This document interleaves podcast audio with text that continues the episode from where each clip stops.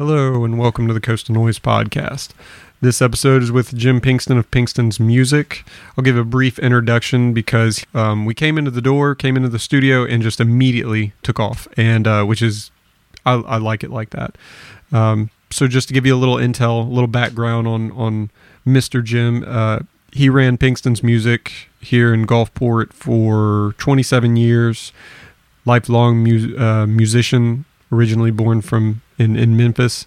Learned to play there and was a touring musician for many, many years. And that's kind of how he got his start in the industry learning uh, different business aspects of it and, and doing different business ventures until eventually he ended up here on the coast and uh, servicing us for 27 years. So, a bit of a music legend in the area, and it was great to sit down and, and talk with him. It's one of those guys that ever every time I go into his shop and hear him speak to somebody or have a quick exchange with him myself, I always think, you know, how cool would it be to sit this guy down and have a talk with him? And uh, it's really cool that I got to do that here in, in this setting, and uh, th- I think that's great. So, uh, Pinkston's is closed down for the most part, and uh, he's transitioning into a semi retired state. Uh, Going to do a little business on the side, but he talks about all that and so forth. Um, future podcasts coming down the way. Of course, if you want to hear more episodes, you can go to coastalnoise.com. I am getting the podcast up on iTunes, I swear to God it's it's coming. I want to take my time and make sure I do it right. And luckily, I've reached out to some of the local community, podcast community around here. Melissa Mott from Mantras and Macros is giving me a handout. Robbie D'Angelo, I'm in talks with him. So it's going to get done. It's going to get done. Other than that, oh, so podcast in the future, I'm in talks corresponding with David Elliott of WLOX News. And we are looking to maybe do an episode. As you can hear, it's raining pretty hard right now outside, and there's a big tropical storm. So we're kind of waiting for that to blow through, and we're, we're going to figure out dates and all that. Uh, but I'm really excited to talk to him uh, from a journalist standpoint and as a podcaster. Um, of course, Dave works seven days a week, WLOX, doing sometimes more than one show a day. So he's been in the trenches a long time, and he's also has radio experience. So that's going to be a great podcast, I think. So and I towards the end of the episode, the closing out, I mentioned some other guests that I'm I'm looking into. So hang in there if you want to hear what else is coming down the pipes. Other than that, um, follow me, Stephen Lawson Music on Instagram. That's where I'm at most of the time, and I'm like I got a Facebook too. You can friend me there, I guess. Maybe one day I'll be a business. I don't know. Um, business profile. I am a business son, but uh I'm not a businessman. I'm a businessman. Jay Z, little throwback for you. Um, but anywho, those two places, and then I'm thinking about picking up the social media ends of of Coastal Noise. I have some outlets out there for Facebook and Twitter and all that. Um, I still got a Twitter too, and I, I've, I've been upload. I've been using that to send news feeds and stuff that I just kind of formulate there. So there's that. But yeah, for the most part, my profiles and coastalnoise.com, that's where it's at. That's where it's all happening these days. Uh, thanks so much, honestly, truly, for listening. I appreciate it. Don't think I don't. And um, that's it. Hear what hear what Mr. Jim has to say now, okay? Coastal Noise Podcast, episode number 65, Jim Pinkston of Pinkston's Music. Thanks for listening. Oh, hey, one more thing before we start the show. A couple more seconds, if I may. I may be playing a show at the Almost Circle Gallery July 7th for their Spirit of Summer event. They asked me to do it and then and then things went into the planning phase, but long story short, I may be going to Seattle that that week, so I don't know if I'll be doing it, but I will know within 72 hours of publishing this podcast.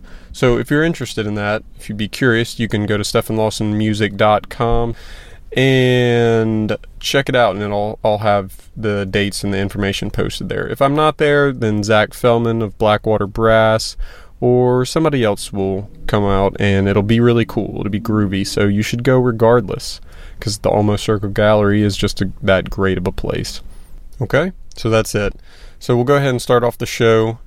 The first five minutes, we're we're not situated at the mics yet. We just kind of come in and start talking. So uh, bear with it. First five minutes, you can hear everything fine, but um, after that first five, then we get settled in and the audio gets a significant bump and improvement. But I've edited it so it sounds pretty good as is. Um, so just hang in there. What you're hearing right at the beginning is Mr. Jim telling a story uh, about how he got his wisdom teeth taken out when he was a young guy in Memphis and couldn't quit smoking, so kept calling his doctor. So that's where we begin this, the episode there. So enjoy. cigarettes. Mm. And, you know, I was 23 years old, you know, in Memphis, blah, blah, blah. And uh, uh, I was calling this doctor every six to 10 hours because I'd keep smoking. And uh, he, about fifth or sixth time, it's four o'clock in the morning, and he's meeting me at his office. And he literally put his hands on my throat and says, You little mother, call me one more time and I'll kill you. I mean, I'm waking them up morning, noon, and night Yeah. because I can't quit smoking. Yeah. But anyway, yeah, good times. Were you able to? Oh, oh, you, you know, you know what I mean. You know, who knows, man? I was 23. That was 40 years ago. Oh, yeah. But, but yeah, I vividly remember that man's eyes as he's choking me. Were you able to ever to give it up? Uh, well, um, uh, 1990, I moved from Year I was born. I moved from uh, here. I moved from Memphis to here with a wife, a 10 month old baby, and four thousand dollars. That's that's what I came to the Gulf Coast with, and uh, and literally uh, didn't know a soul. Didn't know a soul. And I'm going to open up a music store in Gulfport, Mississippi from Memphis. Really? Are you stupid? Uh, and anyway, I was so broke, it came down to a pack of cigarettes or a gallon of milk for my son. And I quit because I was a chain smoker. I was I was on the road forever. You know, forty six weeks a year. You know what I mean, man? Professional union musician. That's what I did and uh, I quit in one minute. Just like that. Had to And uh, gallon of milk, pack of cigarettes, for your kid. Yeah. and that's. I know that sounds really whiny. It's the truth. Well, True story. chemicals, uh, the shit they put in there, it almost overrides your body to where your your your very neurological inputs and outputs are just out of whack. Oh, You have a bodily reaction. well, when you're when you were on the road, as much as I was on the road, you had so much downtime. And what did you do? You smoked. It was the 80s and 90s. hmm You smoked. Back when we had no idea half No. how bad. No, no, no, you know. I mean, three and four packs a day. hmm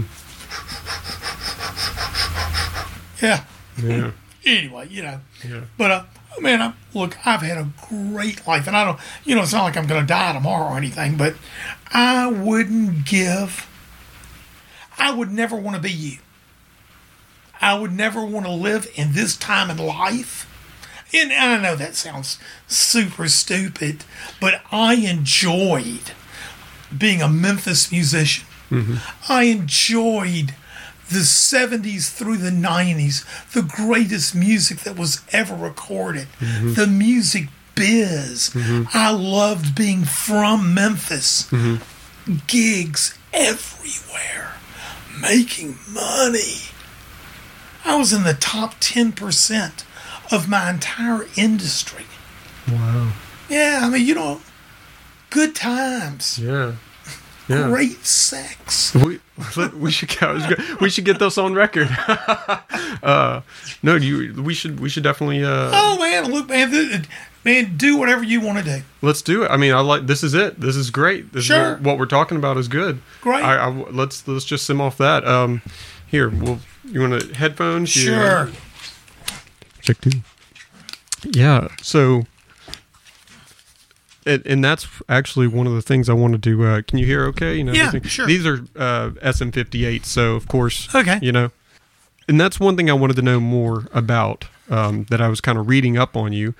Two areas that I wanted to know that are a thing of your life that I'm I don't associate you with, and that's with your history in music of actually playing Sure. and and doing the um the clubs that you were doing and going around as far as uh, between Mexico and Canada Sure, sure, for sure. for years. That was a completely different life.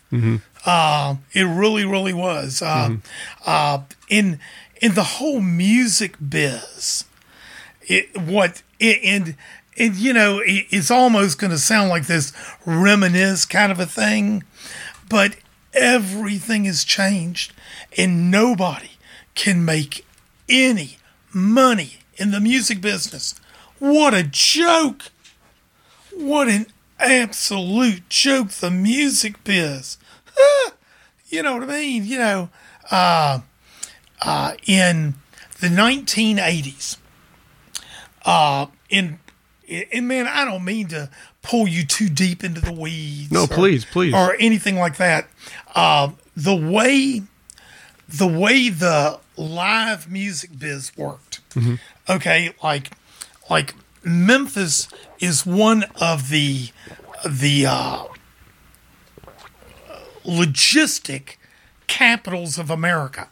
You can be almost any place east of the Rockies, New York, Florida, whatever, in less than 12 hours. Okay, just the logistics of, well, why do you think hmm. FedEx is in Memphis? ideally located Right. do business on all grounds quickly. Right. You know, it's the largest truck stop in the world. Really? Yeah. Wow. I mean, every trucking company in America is in Memphis, West Memphis.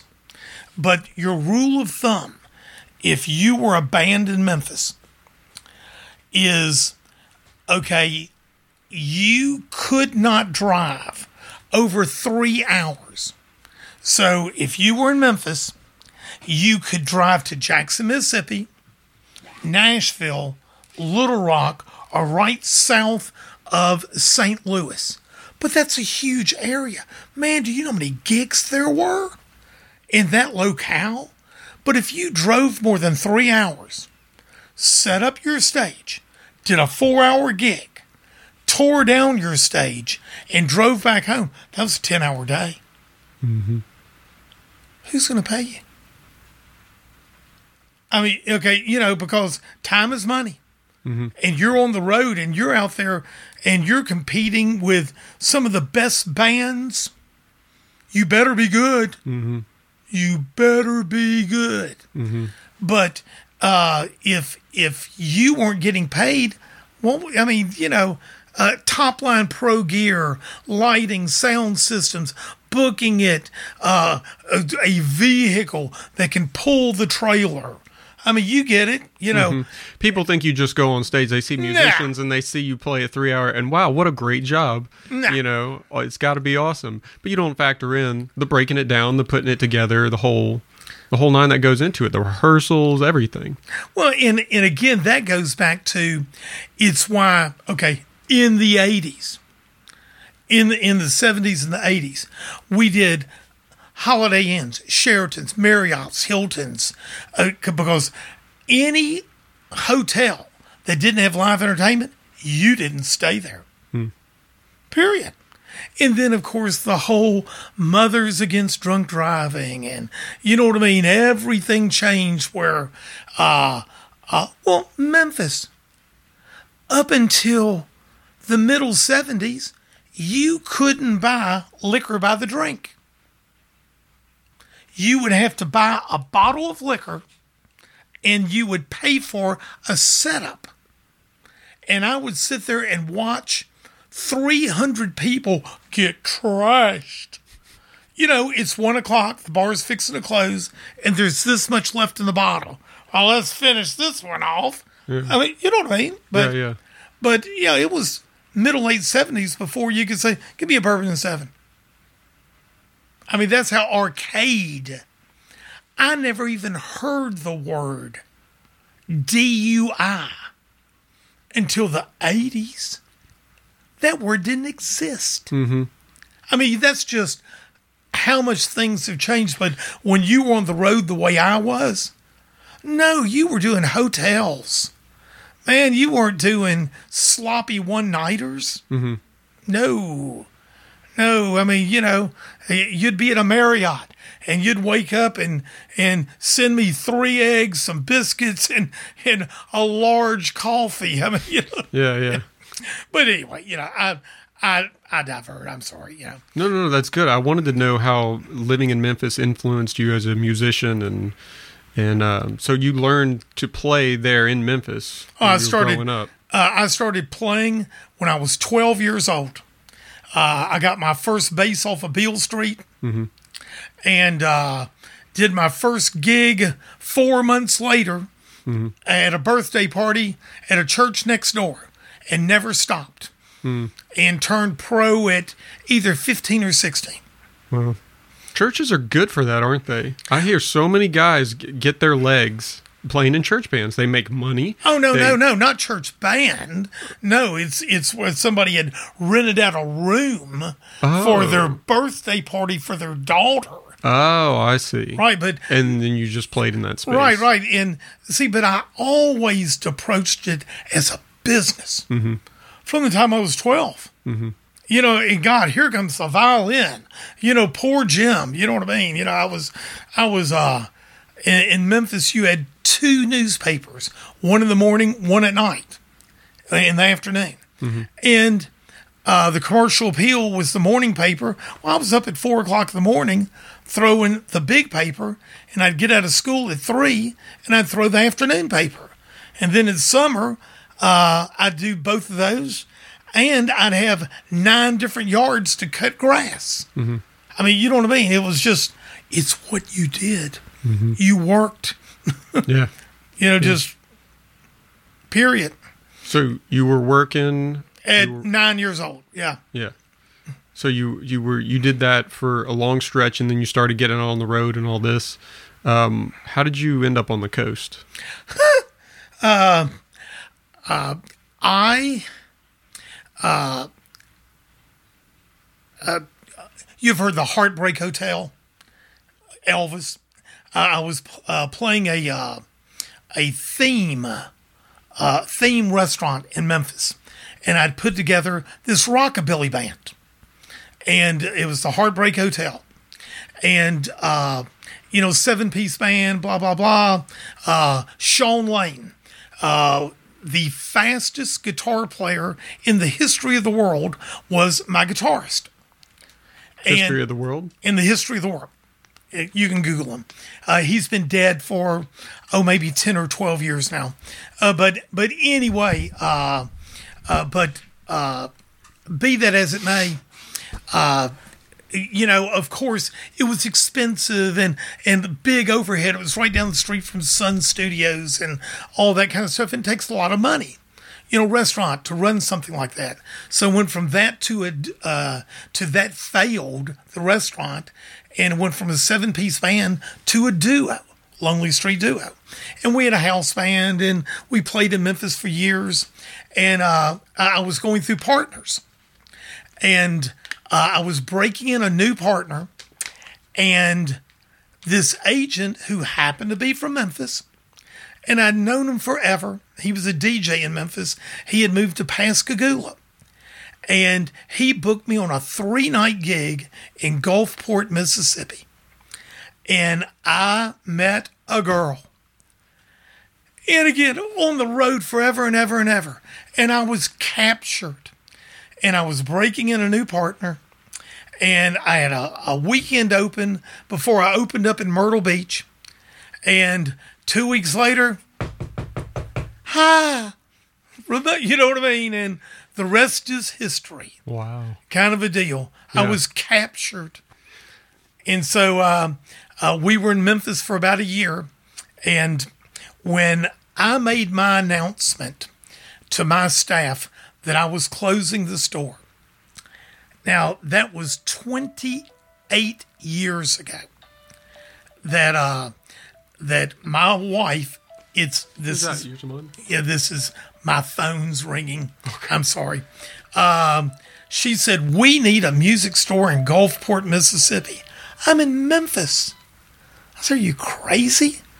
We're in Memphis and you're talking about a music store in Gulfport, Mississippi? And she ended up be, uh, being the smartest person in the room because Lord knows it turned out great. it turned out great. So I had 27 great years on the Mississippi Gulf Coast in retail. And of course, I'd been working retail in Memphis for years. Okay. I was- Anytime I would be in town, there was two music stores in Memphis that Jim, man, if you're in town, just come to work. You know, kind of a deal. Salesman on the floor, kind of a thing. But that's how all of that started with me. oh, I got you. Is uh, just, you know, just luck, total, complete luck. You know, sometimes better to be lucky than good. Out of all the places you've you've traveled, what's what makes the Gulf Coast so unique to you? Now, see, this is going to be a really weird answer. Okay. Okay, and you're going to have to ride with me for a second. Sure. I'm from Memphis. Racism. Martin Luther King was killed there. You know, uh, I was I grew up in the '60s. You know, in Memphis and and the riots in Memphis and you know everything that happened in Memphis. Well, I moved to the Mississippi Gulf Coast, and I truly thought they were punking me. Truly did, because I got here and it was either 89 or 90, what- 90. And everything was so laid back. It was so laid back, and I was so used to just racism, racism, racism. Oh my God. It was so weird. But um, it took about two years for me to go, this is real Yeah. you know, and it's this little utopia, Yeah. the Mississippi Gulf Coast, and and over the last twenty seven years, I talk to people that come in the store because eh, you know, um, create rapport. That's how you sell something. Rule number one: create rapport. I don't care what you're going to talk about. I like your shirt. Your car looks good, or fill in the blank. Kind of a deal. Uh, but uh, uh, it, it's I would have other people from out of town that stumbled on the Gulf Coast, mm-hmm. and they go, "Is this real?" I mean, really? I mean, and I know you think you're looking at me like I'm from outer space, but No, no, no. no, I mean, I know what you mean. I mean, one of the biggest things people say that they love about this place is the friendliness of the people, and it's very laid back. And I think that's a lot in part due to the beach community and just something about being close to water just makes people so much more liberal. You know, this isn't Mississippi. It doesn't feel It- like it. it- It used to be Florida too. I mean, well, we it, could, we and could, it was right. the Spaniards. You know, this is Florida, but no, this is not Mississippi. You can go sixty miles north and you're in Mississippi. I don't want to get the letters. Okay, but anyway, but you get where I'm going. Uh, a really, really quick story. Uh, this happened, let's say six months ago. A guy and his wife from the Air Force, let's say New York, wherever they were from, they were being forced to move here to the Air Force Base. Mm-hmm. And he said, I'll quit the Air Force before I live in Mississippi. And they said, no, you know, blah, blah, blah. So anyway, the, the guy, he walks in my store and uh, he says, uh, let me see your banjos. I said, I carry a couple of banjos at Christmas, but besides that, we don't sell banjos. And the wife looks at him and she said, I told you. He truly thought it was dirt roads, people walking barefoot, people hanging in the trees. And that is this whole national concept of what we are supposed to be looking like. Mm-hmm. That's how ingrained that ridiculous, ridiculous, ridiculous uh, stereotype mm-hmm. of what's supposed to be going on down here. Mm-hmm. How pathetic. It's 2017. Yeah. But anyway, you know, but but yeah, that really happened, mm. and they stayed. Yeah. A lot of people come through the military here and then they just end up staying because they like it that much. Mm-hmm. Yeah. And it is unfortunate that the rest of the state that we're attached to is, America, is behind you know, America. America. I mean, the way they look at us, and I know what you're talking about the northern part of the state, but but yeah, the the I mean, it's kind of pockets of it. Um, I mean, Oh, here, here in between Hattiesburg and then here in between Jackson, there's just it gets rural again, and you know we are notoriously known for undereducated and, and undersupplied financially, and the history of racism, and just you know thinking wise being a little bit behind the curve in in all those respects. And and how much is deserved and how much is manufactured? Uh, i have i have never seen in my life and you know of course i'm talking about the election right now. Talk about sore losers. Oh my god. Have you ever seen anything in your life like this it's just unbelievable it's uh it's it's one step away from a coup. And where's it going to go from here now that people know that, you know, Trump, like guys like Trump can just become president? You know, if you've got enough money and power and influence, and that's how it's very hard to get in those top tiers. Because if you're not backing one of the two sides that are up there, they just cut you out of frame. They will literally cut you out of frame, put you on TV, and just give you the farthest post, and then keep the cameras on, you know, the majority on all the other people. Oh, you know, and, and you know, nothing's perfect. Uh-huh. But I tell you what, look at the last 40 years. Why not try something new? Mm-hmm. Really? I mean, I think that's what his big appeal was for a lot Sure of people. And Absolutely. I and I was, you know, uh, in a lot of respects, like because I I started reading his books from just a business standpoint and and hearing him talk and things like that. Um, so I kind of had that Yeah. view of him before he even went into anything years Sure. before. it's not like he needs some money. No, he doesn't. I mean, and, and, see, and he doesn't need anybody else's money. and, and, that's and, and and and we'll get off the politics, but Yeah. but but but and and that's exactly what I say.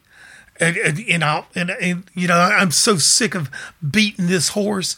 That man, if anybody in the world is doing it because he wants to make a difference, mm-hmm. you know, you think he'd be the guy? Well, yeah, y- you know, and and good, bad, indifferent.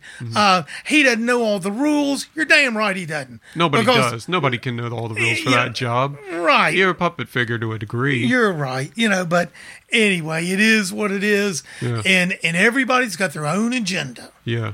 And when they woke up that morning, went, "Oh my God, that didn't go right, did it?" but anyway, Yeah. you know, so, somebody will get over it sooner or later. Yeah. Well, to come come full circle on, on what I had said is like, you know, of who it could be next because now celebrities and stuff like that are going to start saying, you know, people like Oprah or Schwarzenegger or Jesse Ventura or Kanye West or whoever else, you know, they'll say, well, I've got money and people love me. I ain't got that kind of money. yeah, I, I know, I know. You're probably right. They ain't get, 'cause But- he's self financed. But it shouldn't be about the money. No, and, and- and if it and gets to the point where it's people that get to have more say so, that's the hard part is making sure that it's Buying clean. influence, buying influence. Yeah, yeah. I don't know. Interesting stuff, no Yeah, doubt. Yeah, it is interesting times. Yeah, yeah. So what else is going on? I, I wanted to ask you some uh, questions related to uh, business, and I've got a couple here. Sure. Um, one thing I wanted to know is uh, what's something that you wish someone would have told you when you opened your first business? You know, uh, you know, I told you that I worked at several stores in Memphis, Yes. and being able to learn the do's and don'ts on somebody else's dime. Oh, wow. Man, was that great. But everything changed. And, you know, like I said at the very beginning of this, uh, uh, I've got a friend that when I started out, I was a block and a half down the street. It was 12 foot wide, 40 feet long, with three light bulbs hanging out of the ceiling, and I had 4,000 bucks. And that's how I started the first music store.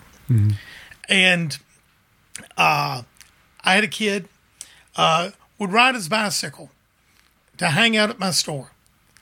And uh, and he ended up graduating cum laude, cum laude, cum laude from Mississippi State, whatever.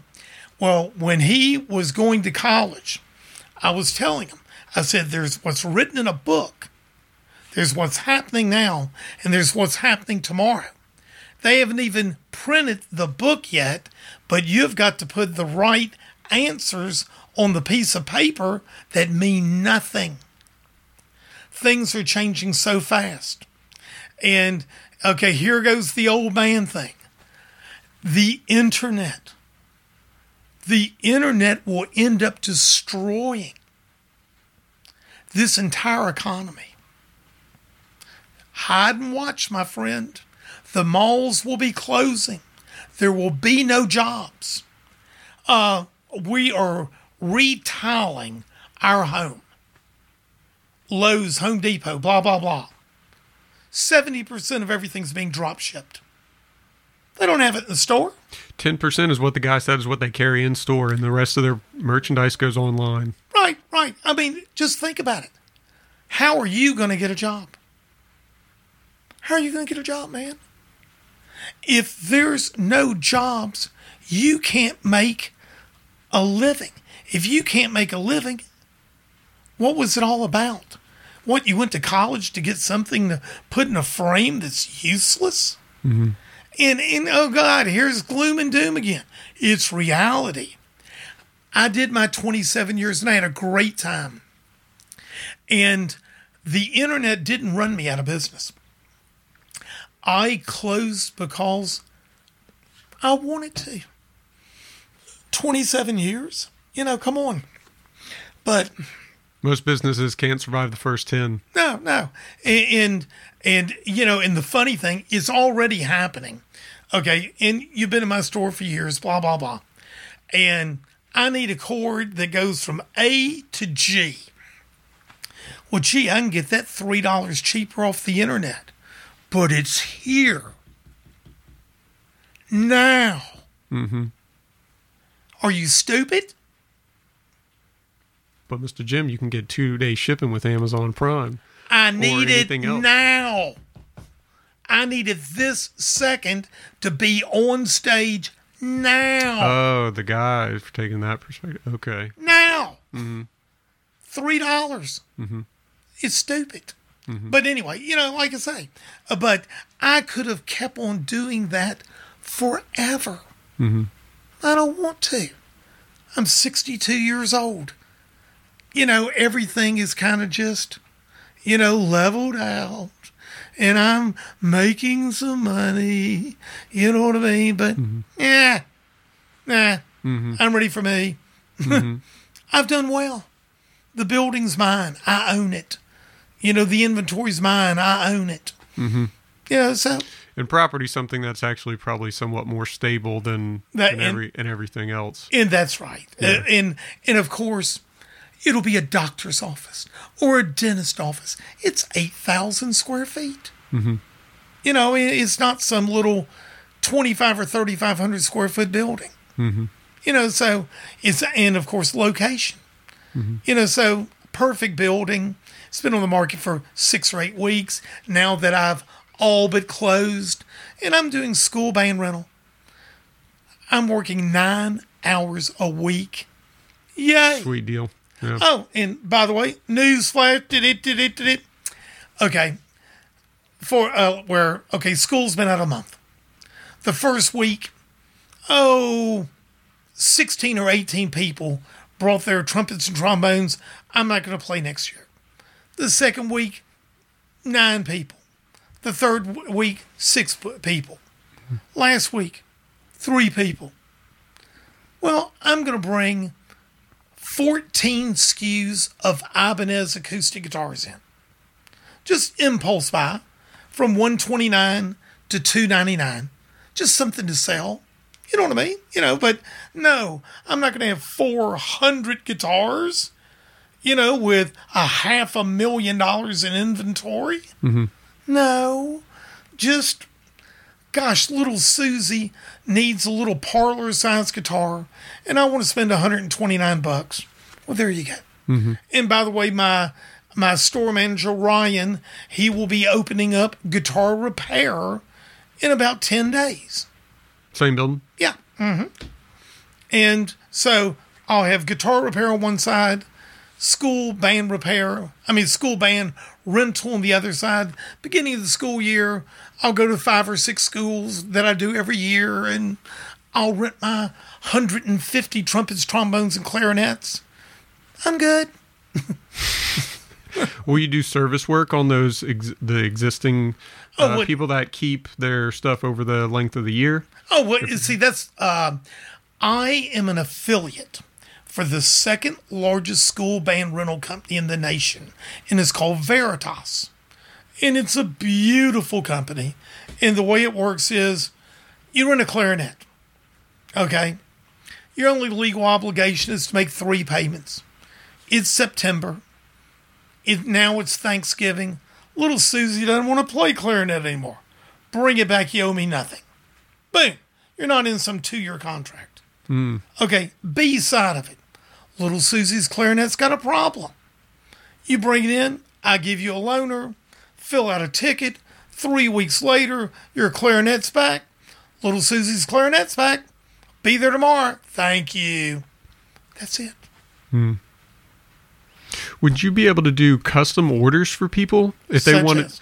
uh, I don't know, equipment or a guitar? Like if somebody wanted a specific thing and they wanted it to come through you first for some reason, or you could offer them some sort of incentive. Well, and, and Is it just too messy of a thing? to and, even? and, and see everything everything is dealerships or uh they want to send you quantity. oh right right you have you know this is uh, this is a big boy business if if you're not cutting checks for fifty thousand dollars and hundred thousand dollars go sit on the side no no no no little boy business uh and like i say that's why i brought ibanez back in I was the largest Ibanez dealer forever. And it's great stuff. They're the third largest guitar company in the world. Fender, Gibson, Gibson, Fender. I'm bigger than you. Who cares? But, uh, you know, you're paying for that decal that says Gibson, Epiphone, Fender, Squier. Ibanez, you're buying the guitar. And that's the beautiful thing about being the Ibanez dealer. It is the biggest bang for the buck, and it's great stuff. Mm-hmm. And God, the return rate on Ibanez equipment, less than 1%, just like Yamaha. I was the second largest Yamaha dealer in the state. Less than a 1% return. Wow. I mean, how many companies can say that? One percent of all their guitars, Oh, PA, speakers, everything. everything, all Yamaha. inventory. Yamaha. Wow. What in user era? Uh huh. but Yamaha, great stuff. Number one selling non-powered and powered speaker cabinet in America. Yamaha. Very cool. Yeah, and it, see that was the whole thing, like uh, the Behringer thing, a thirty percent failure rate. How can you carry something that's got a thirty percent failure rate so bad that Guitar Center musicians friend, I don't care how many they were selling, they were still losing money because the return ratio was so staggering so staggering. A 30% return rate? Come on. I was on stage, a you know, bass player, and Jim, I need a bass player, man. Can you come play? Sure. Long Beach. Uh, similar similar mixer. It caught on fire right on the stage. Just went boom, flames shooting out of the back of it. Not kidding you. You know, Oh yeah, yeah. You get that with sometimes with products. Oh, sure, sure. And you don't. You, if you deal with that, then you, your customers come to associate you with broken products. It's not good for business. and that's the whole deal. There's two buyers. Give me the cheapest thing you got, Mister, or for twenty percent more, you can have Yamaha. And and that's the whole deal. And I refused, and I always refused to sell crap because it's going to come back. Yeah. and then you got to service it and then you got to loan them something and then you got to go through the ras and Ah!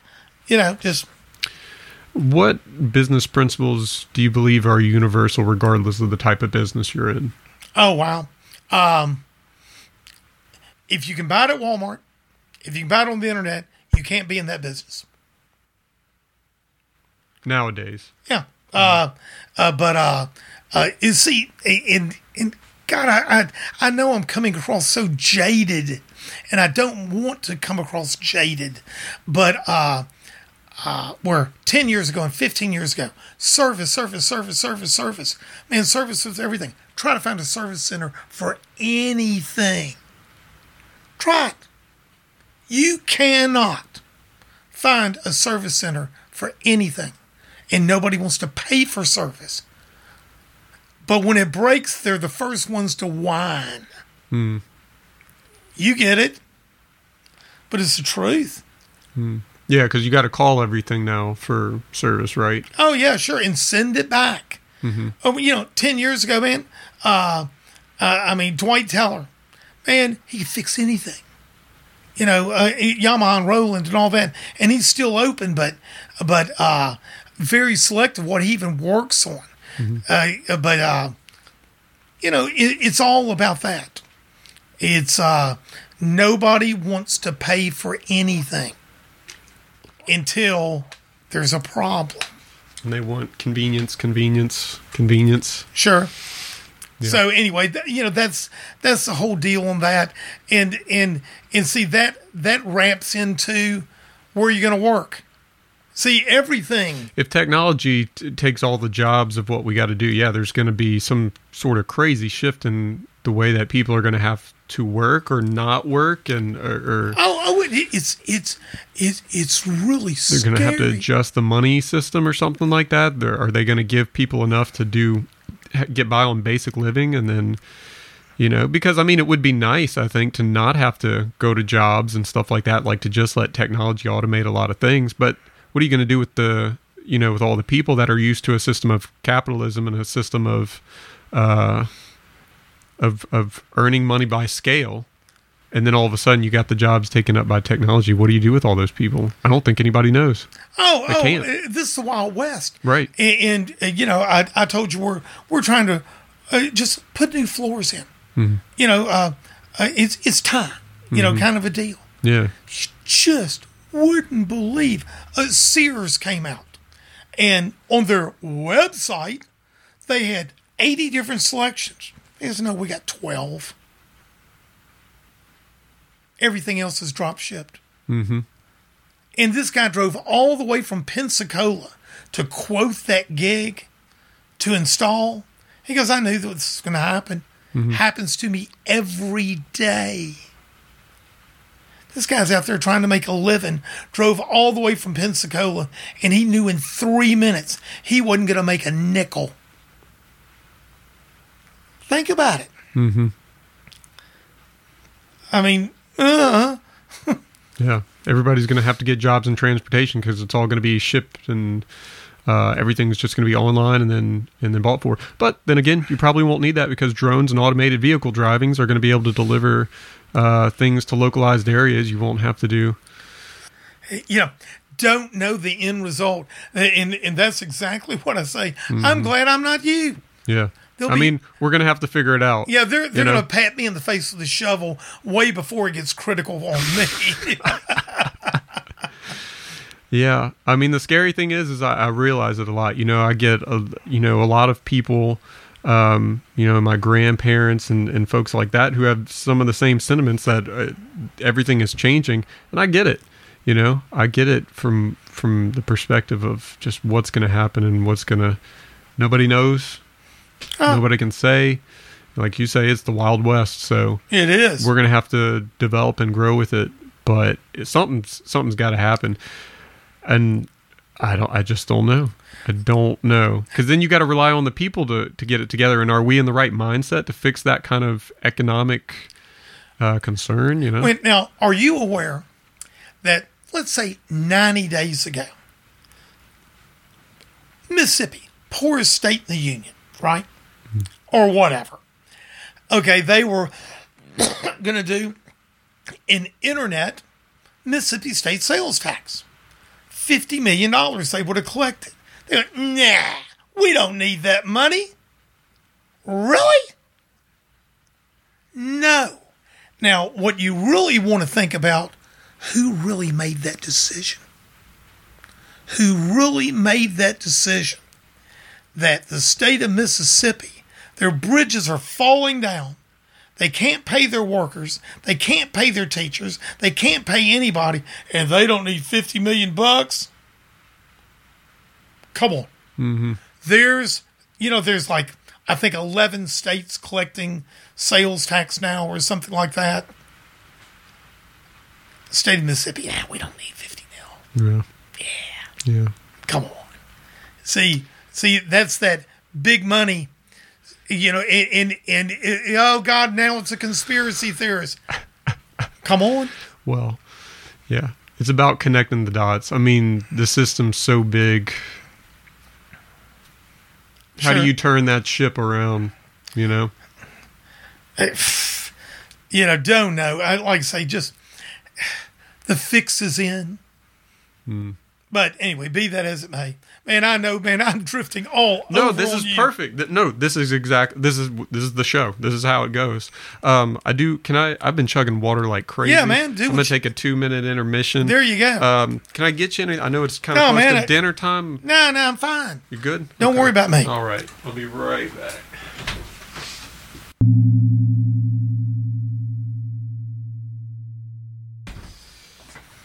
Do apologize. I usually don't have to do that in the middle of a show, but Man, I've been trying worry- to stay hydrated.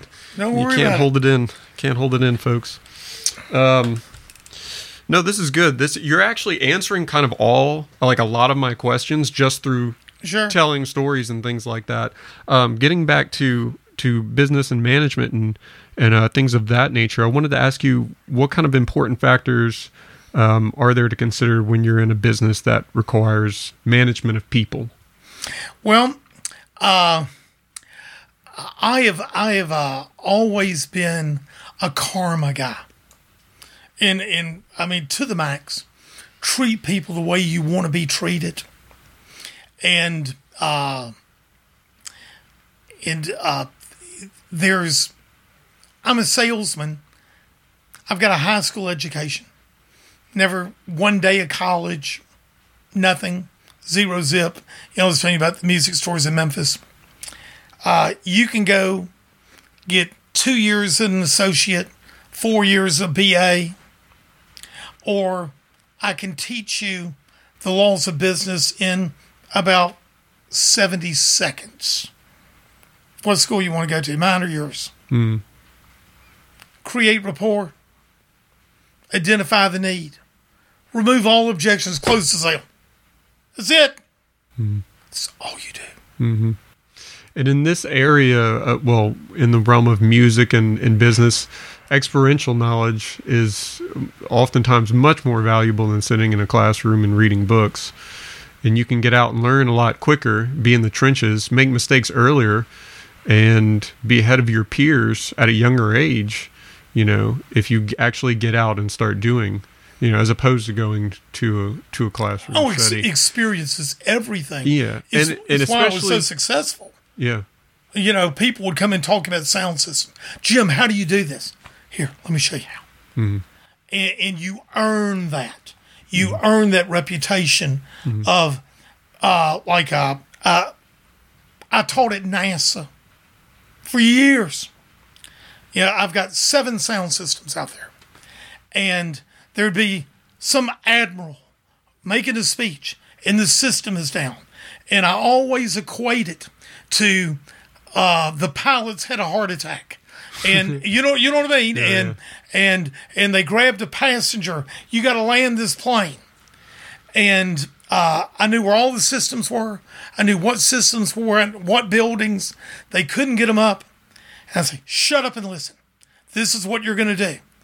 And I would tell them, go to building C, grab that, you I mean? And I'd have them back up. Kind of a deal. And and you create that thing where they trust you.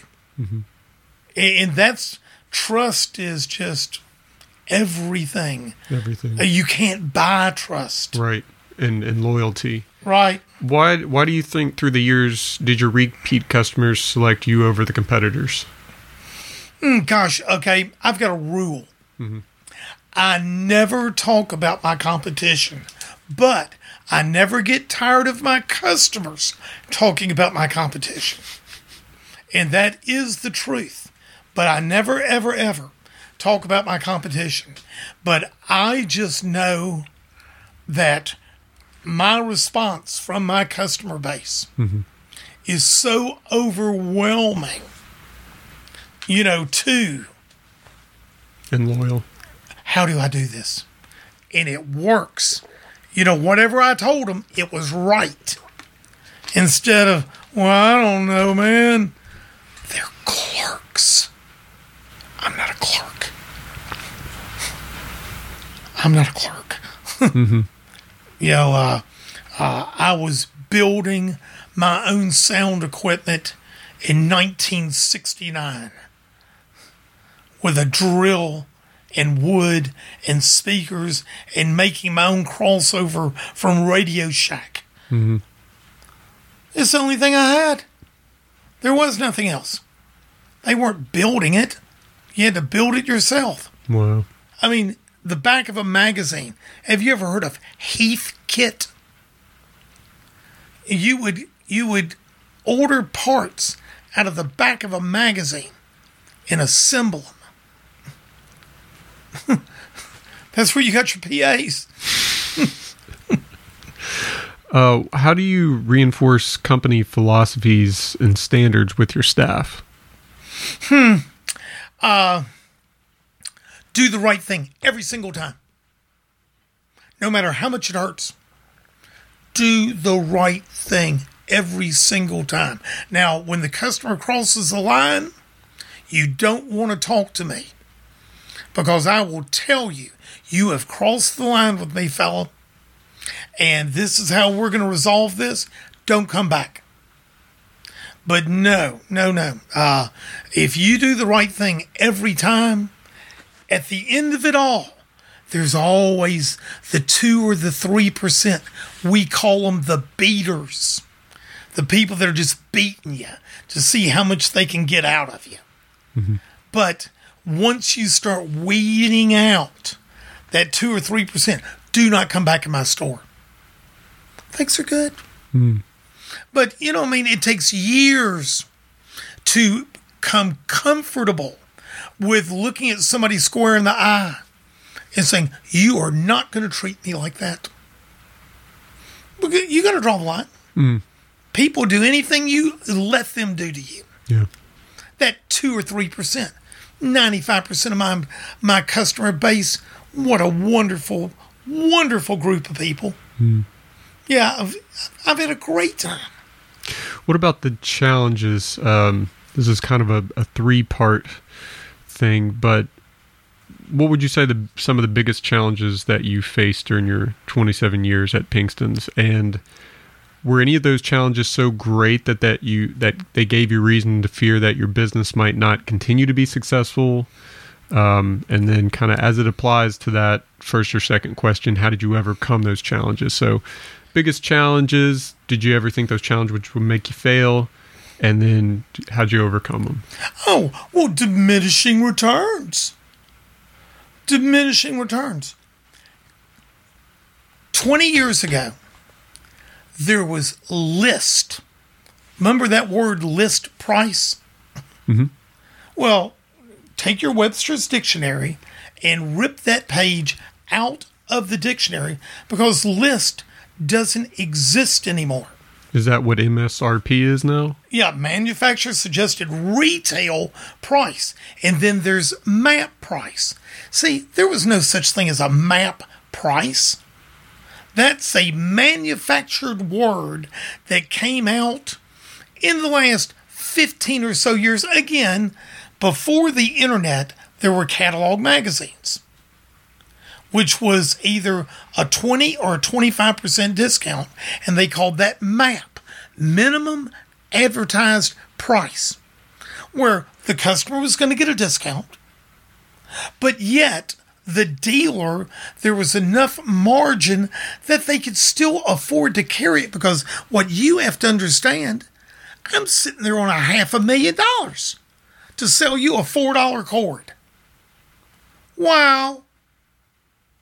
You have to have a margin. But, you know, but that's so to bring that forward and this, okay, um, oh God, not eBay. What's, what's, what's the big, what's the big internet thing? You got eBay, you got Amazon. Amazon. Okay.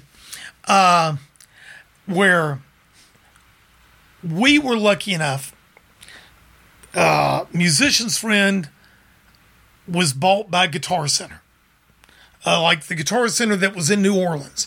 That was originally a musician's friend, a brick and mortar building. And Guitar Center said, nah, nah, nah, nah. Wait a minute. We're going to let them do the internet. We're going to buy a musician's friend. They already got the internet, the catalog magazine thing going. We'll be the brick and mortar. And we'll own both. And that's how they got away with not collecting sales tax. Okay. So, anyway, they were the nemesis for the independent music stores. And about 60% of all the major music stores went out of business in the last 20 years. Well, in the last three years, where Guitar Center, Baines Capital, and here I am, you know, like uh, Mitt Romney and all that. Uh, you remember eight years ago, Baines Capital and the election and all that. Do you even okay? Guitar Center is a pimple on Baines Capital's portfolio. Okay. Well, nobody's making any money. Again, it goes back to that. Well, GCs aren't doing well because now Amazon is just drop shipping straight from the manufacturer. So GC can't make any money. So nobody can make any money. And we were just lucky enough. And with all this stuff going on in D'Iberville, they're going to pop up a little 10,000 square foot store in the next year or two because they have to keep opening. If you're not expanding, you're not expanding. Get it? Mm-hmm. Okay. So, anyway, but you can't afford to expand because you got to be open seven days a week from 11 o'clock in the morning to 10 o'clock at night. And that takes employees in a shopping mall that you're paying $36 a square foot for every day. See, everything goes back. The whole conversation goes back. Mm-hmm. But, uh, yeah, I mean, you, And le- actually leading into that um, of businesses failing and burning out and kind of just you know fading out pretty early. Um, I had a, a kind of a specific question about that, um, and I kind of want to read this snippet of this article to kind of give Sure. folks listeners a, a reference point to kind of what we're talking about and what kind of statistics we're referring to here. And this is a, an article from Gretchen Schmidt from Fundera.com. Uh, so there are 28 m- 28.8 million small businesses in the United States, according to the U.S. Small Business Administration, and they have 56.8 million employees. Small businesses, defined as businesses with fewer than 500 employees, account for about 99.7% of all businesses in the U.S. So, how often do small businesses fail? About two thirds of businesses survive two years in business. Half of all businesses will survive five years, and one third will survive 10. Does that sound kind of Oh, it- yeah, scary, ain't it? the longer a company has been in business, the more likely it is that they will stay in business. It's those first few years that are the hardest. The Bureau of Labor Statistics also tracked business survival across industries and concluded that these statistics are pretty much consistent regardless of the industry. So, statistically, we know running a small business is no easy feat, but occasionally there are individuals to stay in the game for longer than most, as as you have. Uh, but there are, is almost always comes a time when the doors must close for good and the business is terminated. That being said, there is a difference between uh, a business failing and a business making a graceful exit from an industry or a market to minimize damages, whether it be financial damage or dissatisfaction to employees or customers. And I think this is largely uh, attributed to proper timing and smart managing of resources. Uh, if done correctly, I think a business owner can walk away from said closure with a better ability to begin another venture without having to recover from those losses and still have gained maximum benefit from the venture, leaving owners, employees, and customers at a happy endpoint, essentially. All that being said, what advice can you give business owners on reading the market, knowing when to strategically exit from a business venture to minimize the company damages and the personal losses? Well, um, my industry, you know, I was, you know, a big boy industry, you know, it's so expensive. It's so expensive to be in the music business. I mean, you know, again, it, you know, I mean, we're not talking about a dollar and ninety nine cent tie or anything like that. I mean, you know, you get it. You know, it's half million dollars of inventory, half million dollar building, million dollars all day long, every day. You own it, and if you don't have it, either you're in or you're out. You can't be. Oh well, we. You know what I mean. You know, you you just can't be. Um, but it's it's not how much money you're making it's how much money it costs you to make it. Uh, if if you will look at at just money invested versus return, a million dollars or five thousand dollars for a hot dog cart. Now, let me keep going here. Five thousand dollars for a motorized hot dog cart that you could sell a hot dog and a Coke for $5 downtown Gulfport if you could get a permit. You could break even in six months and have a college kid just three nights a week doing his little hot dog cart. How long would it take you to break even on a million? Everybody eats hot dogs and nobody's complaining about $5. Okay, okay, so it's diminishing returns, and it always comes back to that. Hmm. What is your gross profit? How much at the end of the day was that bottle of water? And that's the whole problem with everything. And at the end of the day, it's all over 15%. Truly. That mic stand. I I charge thirty dollars for that stand and you can get it for 26 Yeah, you know. Mm-hmm. And that's what it's all about. Yeah. But now nobody's got a job. And nobody's paying inventory tax or property tax or sales tax or anything else. Well, how's that teacher going to get paid? Mm-hmm. See, the Yeah. The cycle. the cycle. Um, how do you think performance art side of music industry is changing for players? Oh, what an idiot. I get I get people that come in. Do you know what Full Sail is?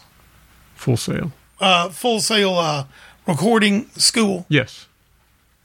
I have had over the years, over the years, these kids that that sign up and however much money it was to sign up to go to that school for a recording engineering degree, not one person have I ever met got a job. Not one. And they're paying that student loan. They're paying it. A liberal arts. Are you kidding? With that and about 10 bucks, you can still go to Starbucks and get something to eat. It's not tangible. Hmm. Liberal arts. You know, and man, I know that, hey, man, I'm doing that. Well, you're stupid. You're stupid. Man, you've got to have something to make a living. Hate to be the bearer of bad news. I went to USM originally for the entertainment industry, and and I was doing their program there, and they had this guy uh, who was overhead in the department, and it seemed all cool. It was cool Sure. people, and you know. But after a year, I started questioning. They sold it to you They because they had to fill that seat, Yeah. and they ought to be ashamed of themselves because see they got a quota, and see people don't think about that. That guy that's get trying to get you to sign up for that class, he's not your friend. He's got to fill that classroom. That's his job. Yeah. Ulterior motives. Yeah. School's a business. Yeah, it is. It is. Sure, it is. Mm-hmm. But anyway, yeah, you know, I mean, Well, I dipped out of it though. I mean, I got it. I went and found a different degree and Mm-hmm. um, and pursued that instead because I said, well, I know, I know in this field, and that was another thing. Is like I'm I'm kind of passionate about this, so I'm probably going to continue on and and learn. You know, and, and keep up with it. As long as you keep up with something and t- continuously practice at it, you're going to learn and you're going to pick up. And here I am doing this. I got my guitar and music stuff. and, And, there's nothing wrong with that. You're just not depending on it. Correct. I didn't spend a lot of money to get the thing that ultimately is kind of the direction I already I want to do without it. So, Well, You and, and that's the point, man. Look, uh, life is an adventure. Mm-hmm. Life is an adventure, and I've had a great life, and I've had a great adventure. But you know, there's there's Plan A, and mm-hmm. then there's things that make you happy. Mm-hmm. Well, Plan A and things that make you happy may be two completely different things, but you have to be happy too. So, I mean, you know, I hope that makes sense. yeah, absolutely. Absolutely.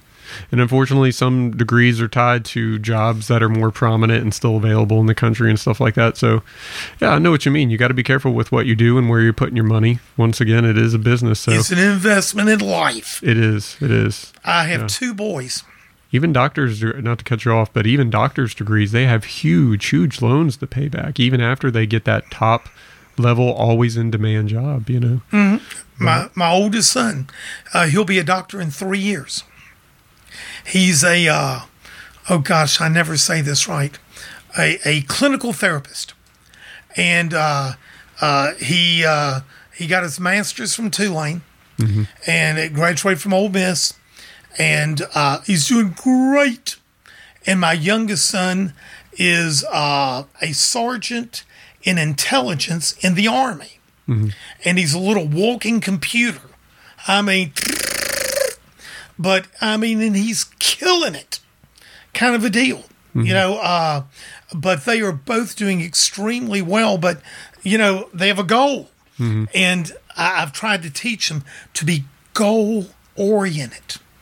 You know, because if you don't have a goal, you're just washing around in ah, you know, I'm sorry, man. You know, but but but yeah, you know, keep your eye on the ball. mm-hmm. You know, how many how many different little scenario uh, phrases are there out there? Yep. Yep. Um, going back to um, what I asked about performance music industry, it changing for the players um, within the realm of music and the music industry. Who comes to mind uh, today when you think of the world word successful? And, and what and what do you mean? Uh, be more. Uh, Well, I guess success would be based on your determination of what you see as success. So, just within the music industry at large, or or um, I, I never asked you. I mean, I assume that you're a fan of actual music in itself, right? I mean, Oh, yeah, uh, of, sure. of, you know. So, I mean, just anybody within the industry, whether they're working it as performers or they're someone in the business or management side of it, um, are there people, and it doesn't have to be today necessarily, it could be uh, somebody from the 60s or 70s when the system was, you know, favorable. Who do you think of? Uh, what, what kind of team or a band or, you know, a good manager for a band or something like that? Oh well, uh, one of one of my favorite jokes is, uh, okay, you know, uh, Hard Rock, Beau Rivage. Every night, every night there was a band that was someplace else last night, and something broke. Okay, and the road manager, he's at the Hard Rock or the Beau, and he goes, "Man, my amp went out." my backup amp's not working well. What do I do? Who do I call? Well, they call Jim. Because, you know, that's the kind of store we were, right? And so uh, it, it would be, uh, you've got all these bands, and I call them touring for t shirts. How many shows have you been to where they jump off stage and before you can get out the front door, they're standing at a counter selling a CD and a t shirt? Right? Correct. Because they're not making any money. they're not making any money. They're trying to merchandise now. Yeah, it's, it's nothing but, you know, again, touring for t shirts. I laugh. I laugh at them. They're so funny because that's all they got. Three t shirts. What size do you want it in? Hurry, hurry, hurry. You know what I mean? It's Yeah, which takes away from the performance art aspect of it. You know, it's after the show. Yeah, yeah. But they're forced to kind of transition. you That's know? right. And, it's- don't and forget the merchandising tables Yeah. out front. You know, but- doing it independently. Sure, Yeah. but but that's what they're doing. Mm-hmm. But uh, uh, in the day, you would actually have a recording contract. Well, what was the chick's name? Uh, Taylor Swift or whatever. Or she, uh, you know, somebody was trying to you know sell her stuff or whatever. She goes, "No, you can't sell my record. I'm going to make money off of my record." Uh, You know, and nobody can make. Gosh, man, I know I'm just beating you to death on this, but nobody can make any money. It's just stupid. So did she? She's selling her like she didn't take contracts. She's Well- just doing it independently, or Well, well uh, yeah, yeah. ch- Uh, this was, let's say, two years ago now, and and I, I'm positive it was Taylor Swift. Okay. She had released, she had released a CD or whatever, and let's say it was Amazon, and I don't remember the, you know, the things, but she goes, "You're not selling it," because they were like, like where you don't buy a CD, you're buying one song. No. If you want my CD, you're going to buy my CD. Right? yeah, yeah. Yeah. You know, all the musicians, all the producers, all the people that worked on that CD, and you want to buy one song? Mm-hmm. Who's that fair to? And so she said no to that. No. which is impressive for an Right. artist of her caliber. Right, right, You know, right. with that kind of influence. but but anyway, you know that's the whole reality of it. Is is you know there's no recording contracts. Yeah. Because people are doing it largely independently now. They Sure. can get the equipment and the know how, and the technology is getting good enough to where they can just go in, throw it in a computer, edit it and all, which still, I mean, uh, granted, there's still magic to be had. You know, uh, I'm not a huge fan of digitally. Uh, the tools are, are a lot simpler and all that, but I like analog. I mean, the best sound of music to me is 60s and 70s music. Sure. You know, it's close to pure and honest, Sure. uh, miking them up and playing, you know, live performances and things like that. But the artists are taking the direction that they're trying to They survive and they can afford and then they can charge it independently digitally. They don't even have to do cds and they're saving costs on that. So i mean it's just people are still kind of figuring out what the right model is for each individual. And it goes back to what I said five minutes ago. Mm-hmm. Touring for t shirts. I mean, you know, uh, they're making some chump amount of money to do the gig, and hope to God they got uh, they they were good at the table that night. Because you know, like, see, they're killing time. They got a forty-minute show. Well, where do you think they're hanging out? At my place. they're hanging out at my place on Saturday because they don't go on till nine, and they got to get out of the hotel room. Just like the hotel room they were in the night before, the night before, the night before, because everything's a fly date. Mm-hmm. And they either rent the back line and that's and that's what's happening now where the drummer he will carry his cymbals and a snare. The guitar player will have two guitars and there's there's two companies on the coast. It, of course i know you know what i mean? And you know what a rider is? Mm, is that a, just, a uh, rider is is it's a list of I want this amp, this amp, or this amp, this bass amp, this bass amp, this bass amp, this set of drums, this set of drums, this set of drums. I got you. And you have to fulfill that rider, or we're not playing. But they were cheap, so it's cheaper for the casino to rent the back line than to pay the band to pull a forty foot trailer. Oh. See, that's that's the so way. musicians are going around now with minimal equipment. right, and- uh, they're fly dates. ah. Either I've always wondered how you could minimize road Sure. travel without having to right, right. haul a bunch of shit around. No, no, man, it's fly dates. No, no, backline. Rent your backline, uh, and you- walk on. You do your sound check at four, and you go back up to your room, eat, take a shower, go to the bar, go do your forty minute show. Where are we going to do one on call or 2 Mhm. Good night. Thanks a lot. Is this just for mostly major bands, or can even young guys, up and coming bands, or can they get access to this at affordably? Well, they can't afford to rent a back line. I mean, if it was just minimal stuff that they were ordering for, I guess. I mean, you know what I mean? And, and it's just, uh, it's, it's, you know, what room were they playing? Mm-hmm. What room were they playing? You know, uh, uh, what they're like, you know, again, okay, the Hard Rock, that little bar in the middle with all that Peavey equipment in it that's on a half of a one that sounds so terrible because uh, you've got the boss's pit of poker over here and then table games over here. Well they got this big wall of stuff and and you know they got the plexiglass everywhere trying to mute everything well you play guitar you know if you're not pushing a speaker you're not getting any tone right well, they've got this big round, they've got $75,000 worth of equipment on a half of a one. How could it possibly sound good? Possibly. It's impossible. Hmm. You know, but it looks cool. yeah. No. You know what I mean? It's it's all smoking mirrors. Mm-hmm. But they supply the sound system. You roll your bass amp and your guitar amp. The drum booth. They've even got an air conditioner in the top of it. You've seen it, right? At the Hard Rock? Not that. Not Yeah. Yeah, man. It's a plexiglass octagon. Uh, okay.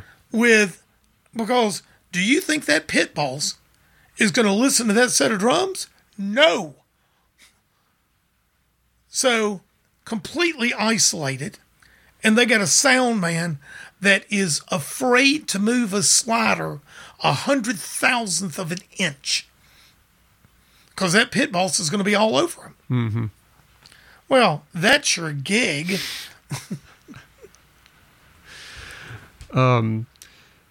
I wanted to ask you a question about communication. You have a very distinct way of speaking, uh, a charisma style that I'm sure comes from years of performing on stage and talking to people in a personal setting, in a business setting.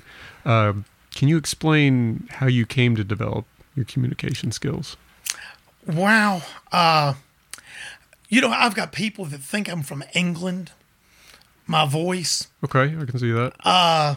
I traveled so much, so, so much that I picked up so many accents.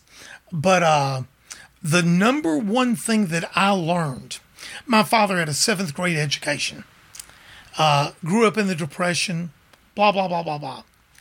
Eh, but uh, the number one thing that he taught me and it's what made me really good in business was to be an instant judge of character especially when you were out of town and you were the stranger everybody knew everybody and you knew nobody and to be able to talk to somebody for 15 seconds and more than not nail them who are they? What are their true intentions? Because when you're out there and you're 19 years old, you can get hurt. You got to have good intuition. Yeah, you do. And it served me well. It really, really served me well. And I got better as I got older. Uh, but yeah, judgment of character. Yeah. Uh, you well, you get it. Yeah, I get it. Is there anybody in particular that you ever learned from, whether it was listening to them speak or maybe um an author, somebody who's No. an effective communicator? You just lived life and learned along the way. Yeah, yeah. I mean, you know, just playing it by ear. Good, bad, indifferent. Part of the adventure, right? Yeah, part of the Yeah. adventure. Yeah, uh, but uh, yeah, uh, yeah, just playing it by ear. Because believe me, I wasn't right all the time. Yeah. But as I got older, when you do it every single day, you'll get good at anything. Yeah. yeah. Yeah. You see, what is the definition of insanity? Um, do you have any history of radio? yeah, I was a DJ in Memphis. WSWM FM 92 Memphis. Okay. That's right. Uh, Rhodes University was, it used to be Southwestern University. And I was uh, uh, a public radio. Uh, I did it for a little bit. Uh, I was a DJ in Memphis live because, you know, uh, as I told you, I approached everything as a business. And uh, if there wasn't money at the end of it, you didn't see Jim. Okay, but but but yeah, it was. Uh, uh, I did a lot of DJ work. Uh, we were having a great time, seventies and eighties, man. Yeah. wow, I'm sure. yeah, it's fun. Uh, sometimes I wonder if I was born born in the wrong era. Yeah, I watch the Woodstock documentaries and I watch uh, like the Last Waltz and Jimi Hendrix and Mm-hmm. just different people. And I'm just like, man, what a far out time. Because you got a lot of the uh, festivals today, and you get a lot of the the bullshit music. Yeah. you get the DJ or not the the DJs, but the guys, the laptop guys, and then just the caliber of musicianship is a little now let me ask you a question. sure. okay, like Stephen Colbert or whatever the hell his name is, and uh, Jimmy Kimmel and whoever the other guy is. Okay, they have like musical guest. Is it really music? Don't know. I haven't watched any of those shows. I, I mean, man, I look at that, and it's it's not even a band. It's it's just it's just a thing. Yeah, I mean, you know what I'm saying? It's it's it's it's it's it's not natural right. looking. It's it's it's all so techno and fake. I mean, those guys aren't singing. Yeah. It's They're a, not doing any anything intricate really. It's just kind of a bunch of noise, beginning and ending in unison. uh, yeah, yeah, you, you got it. Yeah, but I mean, I'm sitting there watching them, and you know, the song they're screaming their ass off, right? Mm-hmm. And their jugular veins aren't even moving. Mm-hmm. come on. You know, let's lip sync it. Yeah. And they missed out on the culture too, I think. That probably had a lot of influence in the music that was coming out of the 60s and 70s, I imagine. Yeah, yeah. I mean, you know, it was live every time. Right. I, and the reason I think that music was so good and and put out so well is because I think that the technology was at such a point where it was the best it had been to record and capture and produce the sounds and things like that. But it wasn't the technology wasn't so good that you could fake it, that you could run it through a computer or have you know this or that. So you still had to be a good musician. You had to be writing good stuff. And You, don't have Sirius radio in your car, do you? I had it shortly for for a time. Okay, you know, the, the Beatles. Okay, um, uh, Tascam 3340 was the first four track. And, like, I see you got a Les Paul copy over there. Okay, now, do you know what Les Paul's biggest achievement was? Stereo. Did you realize that? Les Paul invented stereo. Andy Williams, Moon River, he gave him, okay, it was after World War II. Germany had been working on stereo, the Nazis. Okay. And anyway, uh, Les Paul, him and his wife, Les Paul and Mary Ford, they came out with, uh, like I say, uh, uh, he gave him some money and they invented where everything was mono. The Beatles, their first three albums were mono. Well, they were able to sync the word sync two monos together to have left and right. And of course, Les Paul was the father of stereo. So that's where all that came from. Well, it went from two track to TEAC had a four track, a 3340. Well, George Martin, the producer of the Beatles, he goes, God, man, four tracks is great. But man, just think if we had eight tracks. So they took two 3340s and hardwired them. But of course, the tape would get dirty. So they could only track one time, mm-hmm. but they had eight tracks. Oh gosh, that was the world.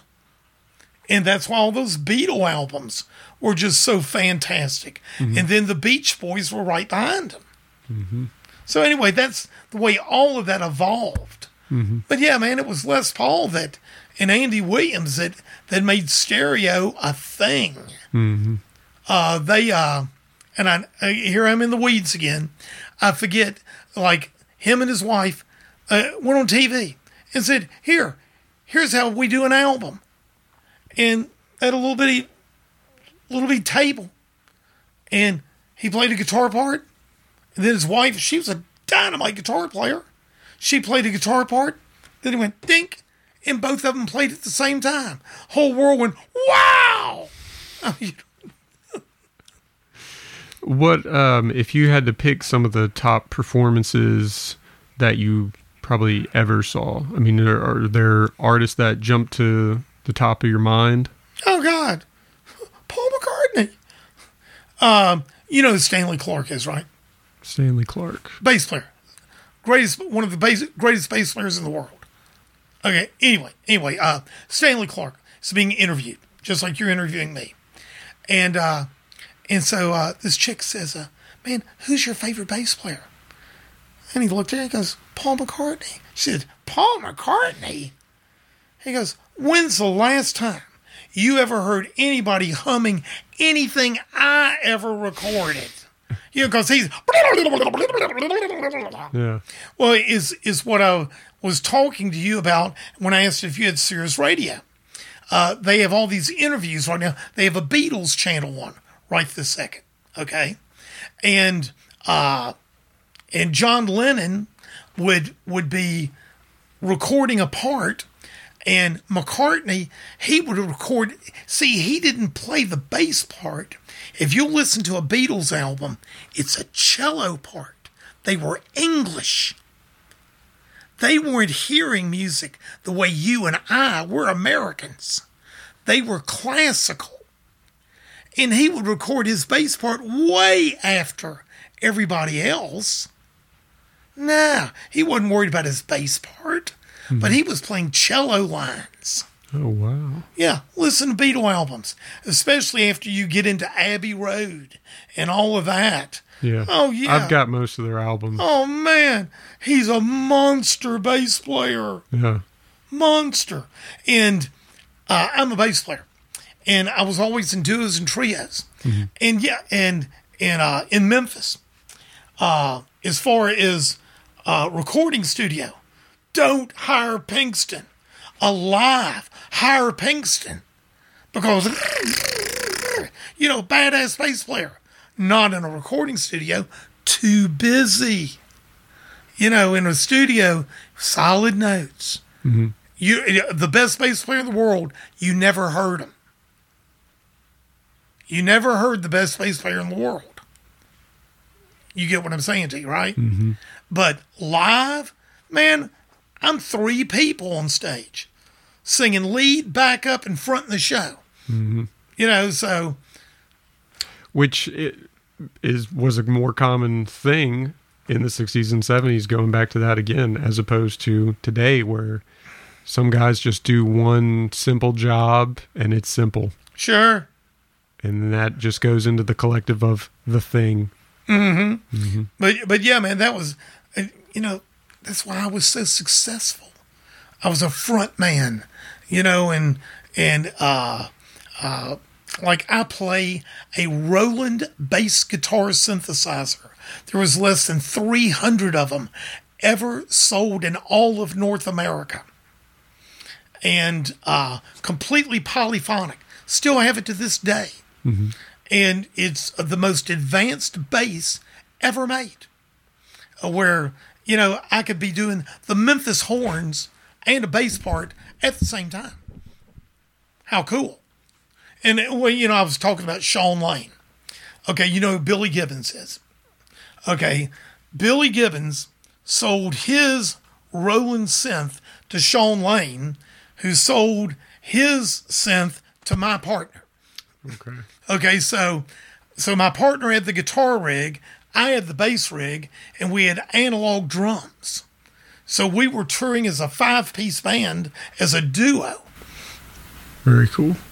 Money. Which is a huge thing. I mean, when you're trying to minimize how well, I guess minimize the people in the band so that you can get, you know, more of the cut. Oh, And- and oh sure, man. Uh, uh, we had, you know, had my own little diesel rig, pulling a trailer, two man band, keep the overhead low and make the money high. Yeah. Uh, I mean, you know, what else? Why else would you be out there if if you weren't doing that? Yeah. Got to enjoy it. Or work at Waffle House? Hey, Is there any genre of music that uh, you think others would find unusual or perhaps uncharacteristic of you? You got any guilty pleasures? I've always been so commercial. Uh, but uh, okay, you know, rap and and. Uh, of course, eh, you know all these home studios and, and stuff like this. And you see, how can I say this? Um, especially at Christmas and stuff like that. There's always a chick, and the guys hooked her into buying some recording equipment. You get it. Uh, and and anytime I can take a guy and say, "Hey, man, you want to do something different?" and they look at me and go, "What you mean, man?" Okay, I say, "This is what I want you to do." Have you ever heard of the Beatles? And I'm just pulling that out. You wouldn't believe how many people say no. And How many I- young kids say no? Yeah. Got to be young kids. Right, right. And, Right. And, and I say, you're doing the same thing that every one of your friends are doing, right? And if I see, and I have to feel it in that customer that he's open to that conversation. And I say, this is what I want you to do. The Beatles, the Rolling Stones, or, or just pick it. They, they've, they've sold a hundred million albums. Does that mean anything to you? That if any band that sold a hundred million albums, you might want to check them out. You think that they, they just might be have something that you don't know about. just pick their 10 top selling songs and see if you can find one phrase, just one phrase that you can use to make you different than every one of your friends that are doing the same thing over and over again. Yeah. And if I and I've had a couple of dozen people over the years that man, I did that. And in my chick because they can download it for free. It didn't cost them nothing. You know? And they go, "Yeah, man, we got a few ideas." And I listen to some stuff that I would have never heard in my life. But of course, 95% of them no. But somebody willing, they were interested enough in trying to be unique to their situation to invest the time. Hmm. And that shows to me that they actually want to do something. Mm-hmm. Because no skin off my nose. Just keep on doing what your friends are doing. Sitting in their living room. Talking about when I become a star. Come on.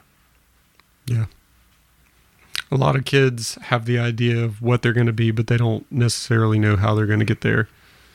And I guess, like you said, they work within certain parameters that everybody else works in. Doesn't differentiate, and then it also saturates the market with subpar content. I had a school system to remain unnamed, and they were having a problem with a student. Okay?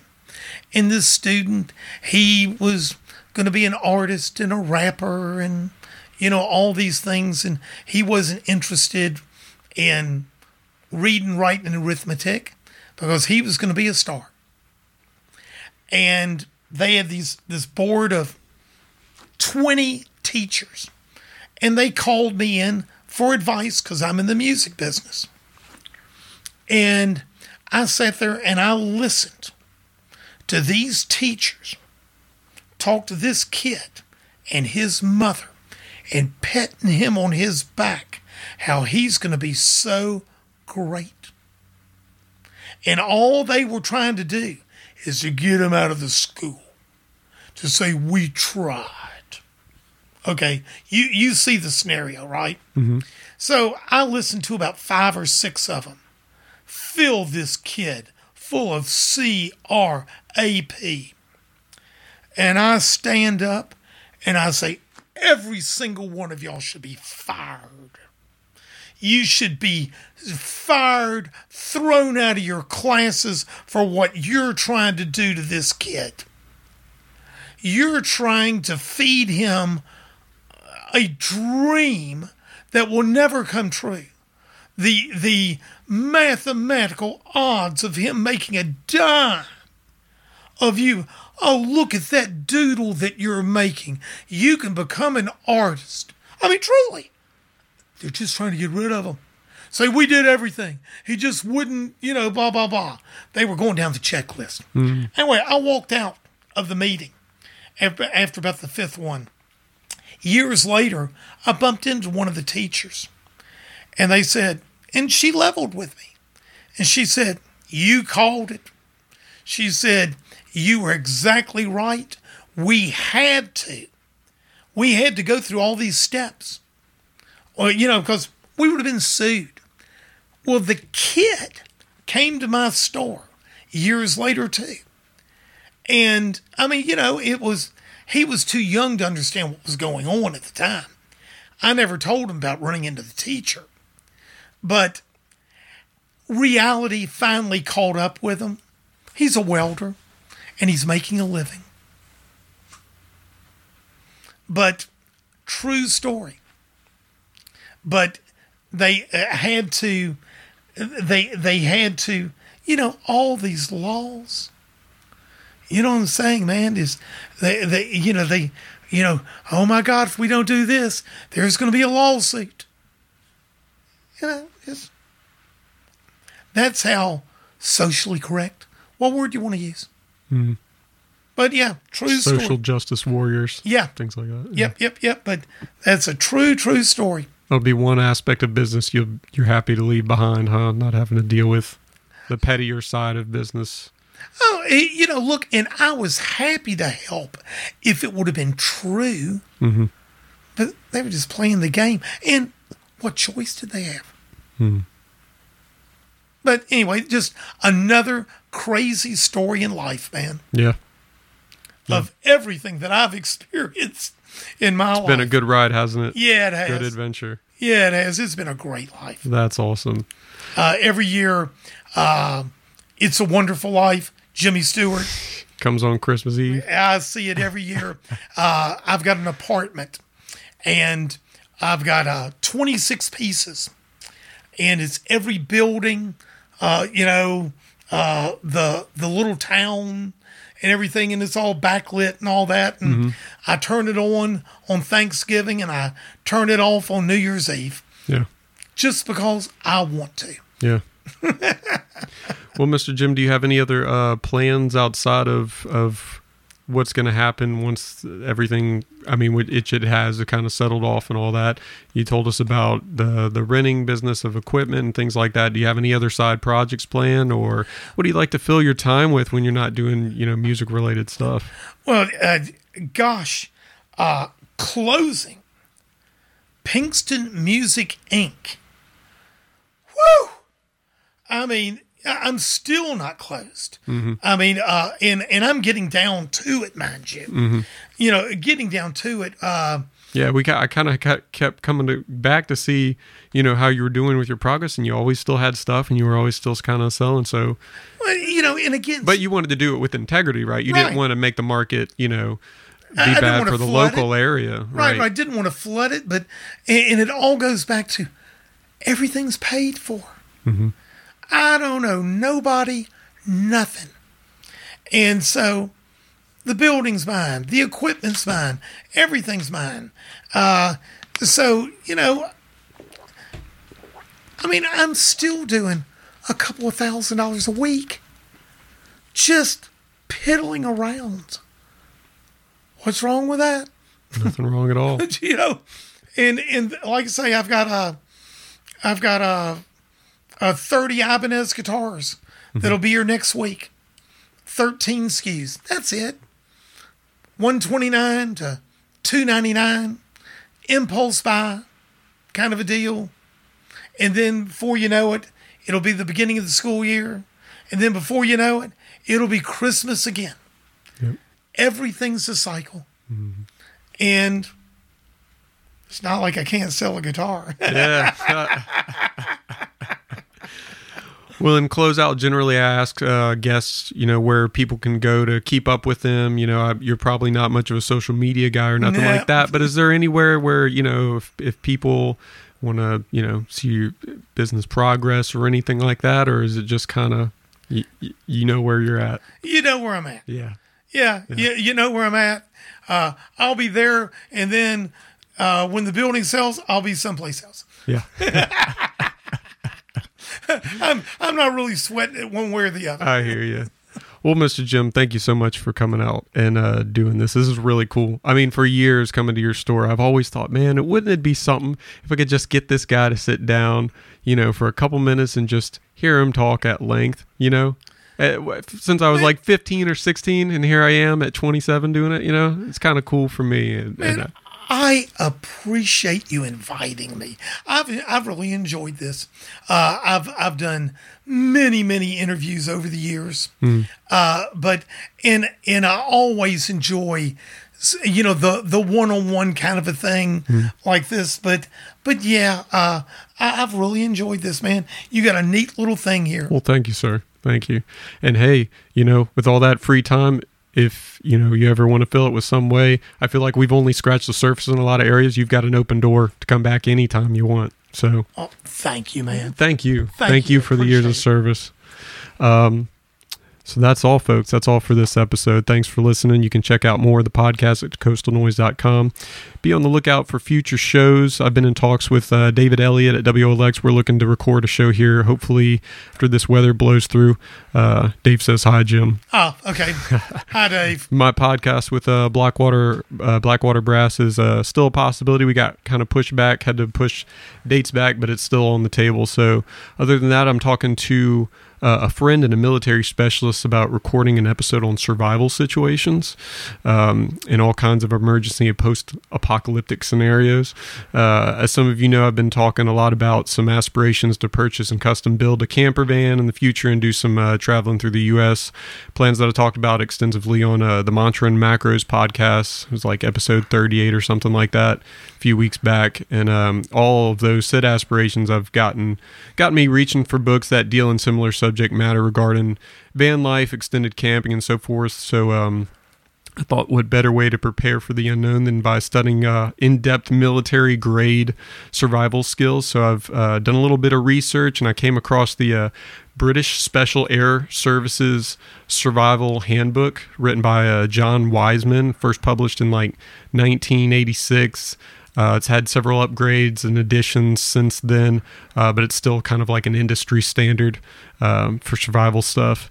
Um, and uh, so I've been talking to my buddy uh, in the military about some things, and he knows a lot of stuff because he's, you know, line of work. So uh, we've been talking um, just for my sake to preserve that information because it's so much that I talked to him about of just bringing him in here and doing a podcast, and then in return releasing it uh, so you can guys can hear it too in case uh, things go down and you want to be prepared. Hey, weather like this, you need to have a to go bag at least that you can just pick up and go survive somewhere for a while. So, Well, uh, just go break in a half a second.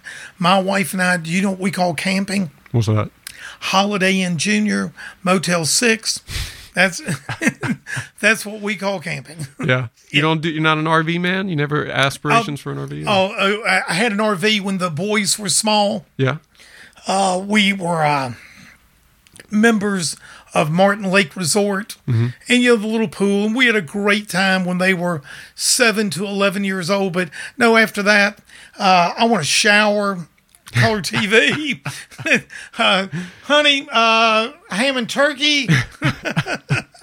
Yep. Anyway. The conveniences get nice, yeah, right? Yeah, yeah, that's that's what we call camping. That- Yeah. that's our inside joke. I like it. I like it. Um, so hopefully we'll be getting him in here. So uh, more details will be on that in the near future. So thanks everybody for listening. Uh, we'll see you next time. That was fun. Yeah, love it, love it. Now, um, I do want to get some some pics of us chilling here, show pics and everything like that.